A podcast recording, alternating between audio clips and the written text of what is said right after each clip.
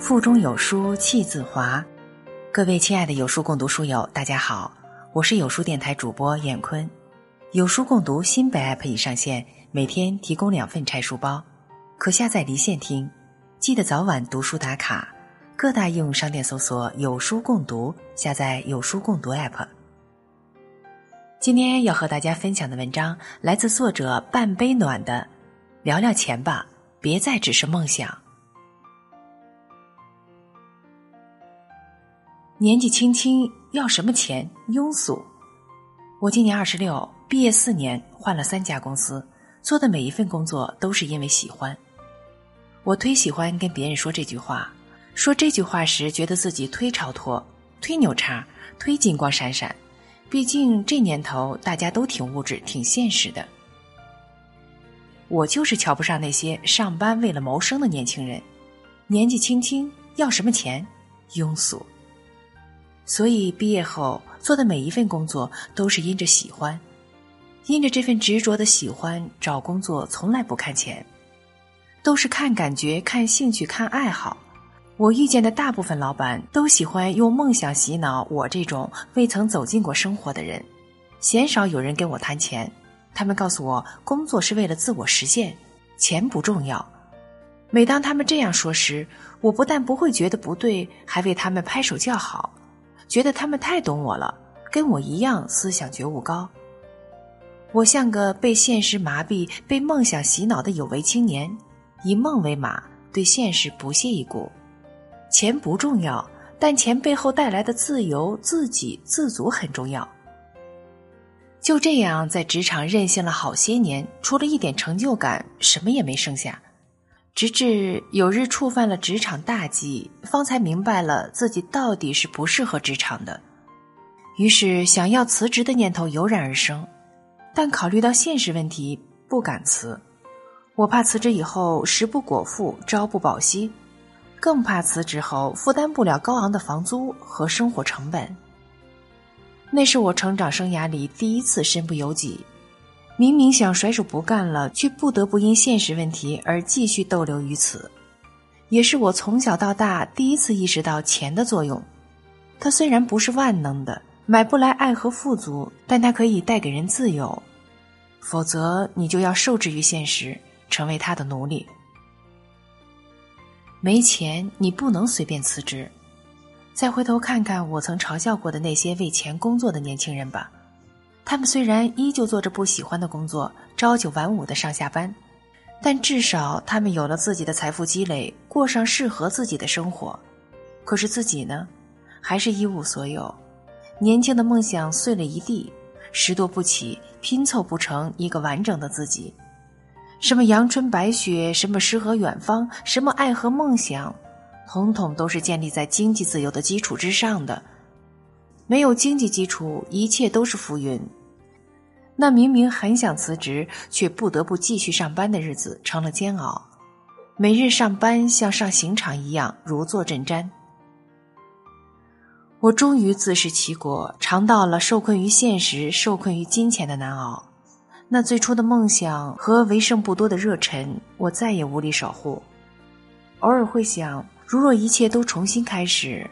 我希望有人早早带我走出象牙塔，去人间翻山越岭，去了解生活，浸润于柴米油盐，别再只是梦想和鸿鹄之志。梦想这东西是奢侈品，贫乏的人拥有不起。没钱，你不能随便说不。人在曹营心在汉的日子很不好过，每天不仅要与人斗，还要与自己斗，十分疲惫。为了摆脱那上班如同上刑场的日子，为了过一种自由自在的生活，为了拥有更多选择权，我放下自己养尊处优的玻璃心和自以为是的骄傲，主动联系客户，对外合作、写文、策划、品牌推广，这些我曾经不屑一顾的事，如今都要做。对外合作过程中，因为是乙方，因为没有太多自主选择权。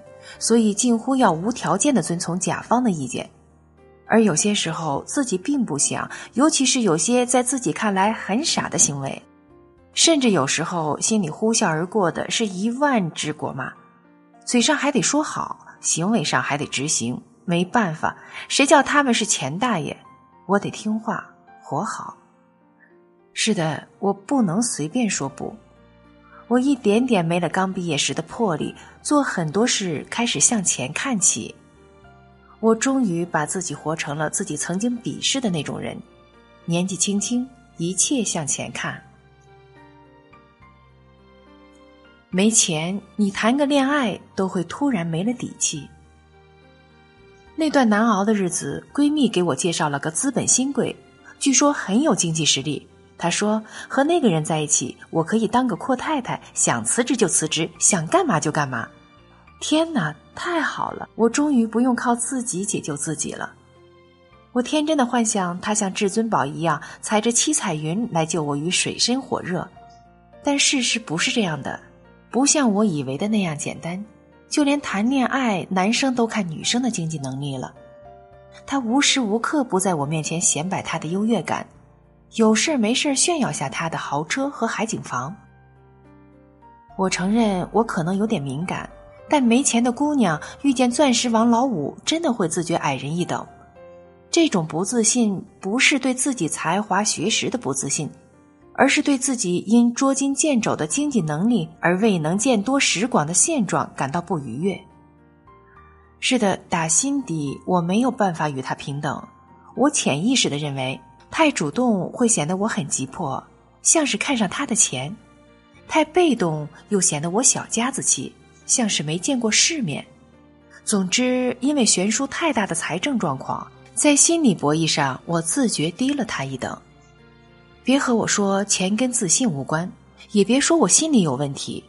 我从小到大都自信着呢，从来都是钱如粪土，觉得钱跟恋爱是两码事。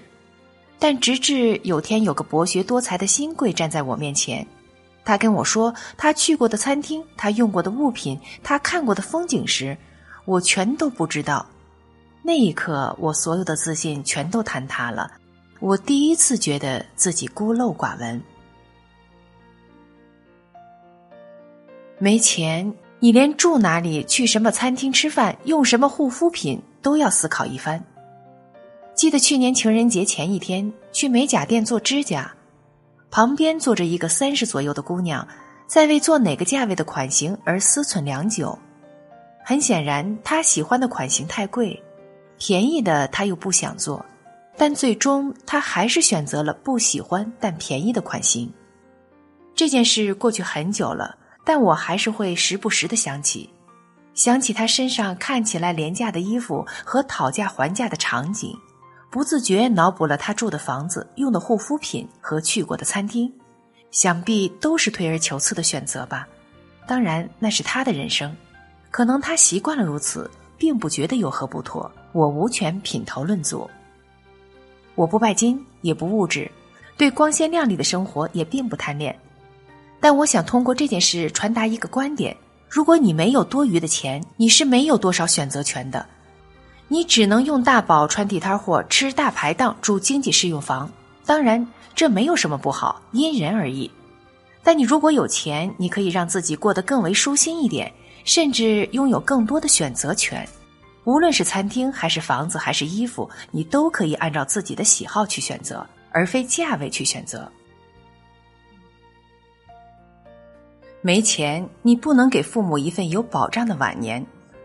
想想我们即将年老的父母吧，这些年你给了他们什么？是日复一日的担心，还是日复一日的等待与期盼？在他们生病时，你是否有足够多的资金给他提供最好的住院环境和医疗服务？在他们退休时，你是否有足够多的资金带他们去环球旅行？他们养你们这么大，难道你就不想把最好看的风景、最好吃的美食全带他们看一遍、尝一遍吗？不。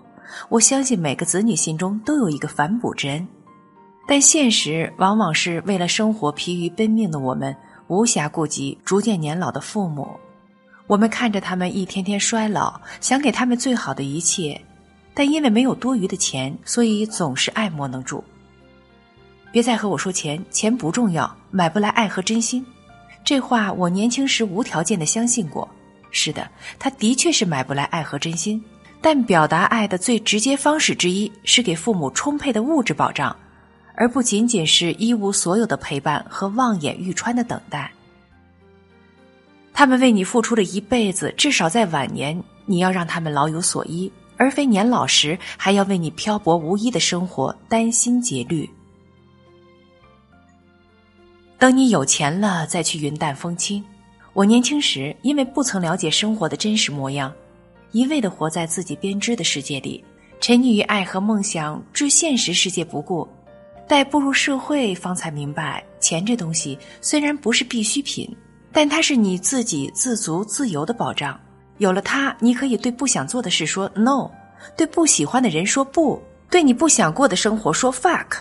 所以，年轻人聊聊钱吧，别再只是梦想。梦想这东西是需要纯粹无杂质的沃土滋养的，否则梦想会枯萎，热忱会遗失殆尽，云淡风轻的你也会深陷生活的泥垢，为柴米油盐的琐碎锱铢必较。你只有手握寸金，掌握主动权时，方才可以将阳春白雪进行到底，否则诗和远方会成为泡沫。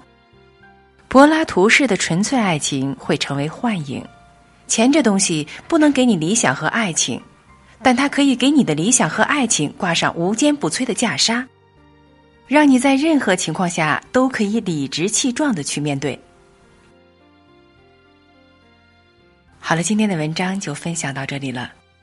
关注有书，从清晨开始，与一千万书友组队对抗惰性。我是燕坤。